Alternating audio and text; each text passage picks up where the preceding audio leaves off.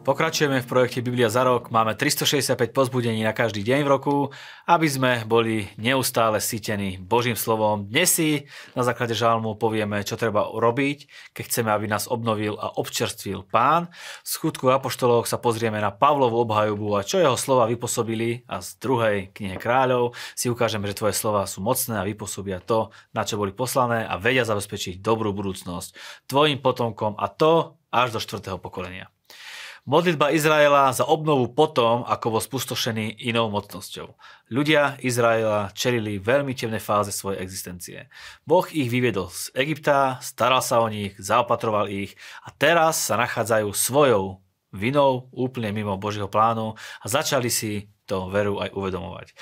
Čo robiť, keď sa nachádzame mimo Boží plán alebo keď sa nám veci nedaria? Čo robiť, keď nevieme, ako do situácií von? Čo robiť, keď chceme, aby sa Boh prejavil a pohol v našich životoch?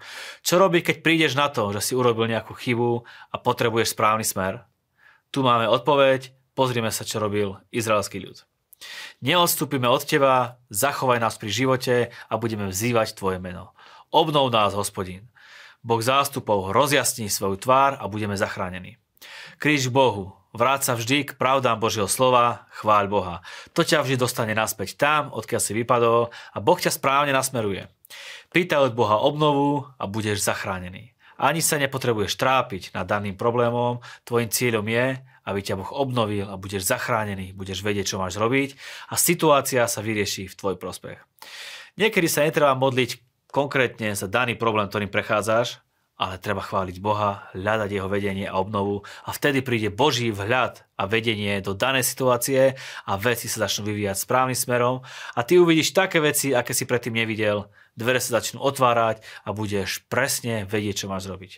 V skutkoch Apoštolov sme čítali o súdnom procese proti Pavlovi. Jeho obhajova bola veľmi smelá, bol absolútne presvedčený svojou vierou v Boha. Pozrime sa na to, ako sa obhajuje a ani v chráme, ani v synagogách, ani v meste ma nepristihli, že by som sa s niekým prel, to bôž, že by som poburoval dav. A nemôžu tu dokázať ani tí, čo teraz na mňa žalujú. Priznávam sa ti však tomu, že slúžim Bohu svojich otcov podľa zásad učenia, ktoré nazývajú sektou a že verím všetkému, čo je napísané v zákone a u prorokov. Pavol jasne hovorí, že robí to, čo hovorí zákon a proroci. V dnešnom chápaní to, čo hovorí Biblia. Ale je tu aj iná zaujímavosť. Ako nazývali v tej dobe náboženskí ľudia a predstavitelia tých, ktorí nasledovali Ježišové učenie a zákon? Prečítam to ešte raz. Priznávam sa ti však tomu, že slúžim Bohu svojich otcov podľa zásad učenia, ktoré nazývajú sektou. Ten veľký Pavol, ktorý napísal viac ako polovicu novej zmluvy, bol v očiach mnohých ľudí sektár. Určite si sa už stretol s tým výrazom alebo prirovnaním, možno ťa niekto k tomu aj prirovnal. Za prvé, ľudia vôbec nevedia, čo to slovičko sekta znamená a za druhé, vôbec nepoznajú Boha. Čo je sekta, rozoberáme na stránkach 20minutovka.sk, kde venujeme celú reláciu tomu, tak vám odporúčam si to pozrieť, ja si na to nebudem teraz brať čas.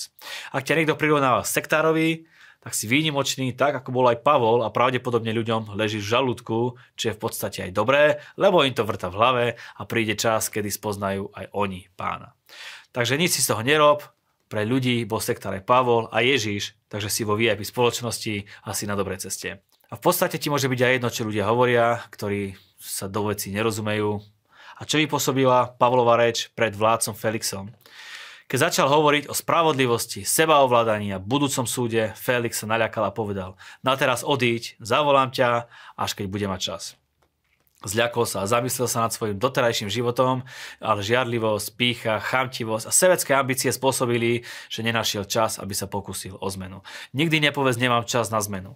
Ako náhle uvidíš, že treba niekde v tvojom živote urobiť nejakú nápravu alebo zmenu, nikdy neváhaj a urobi ju. Čaká ťa za to veľká zmena, ktorá ťa povedie k úspešnému a víťaznému životu.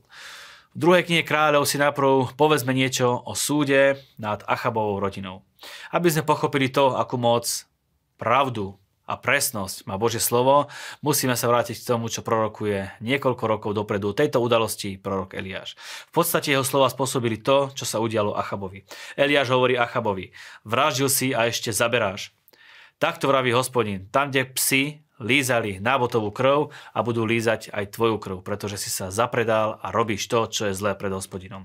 No už privodím na teba pohromu, zmetiem tvoje potomstvo, tebe Achabovi, vykinožím všetkých, čo sú mužského rodu, otrokov i slobodných v Izraeli.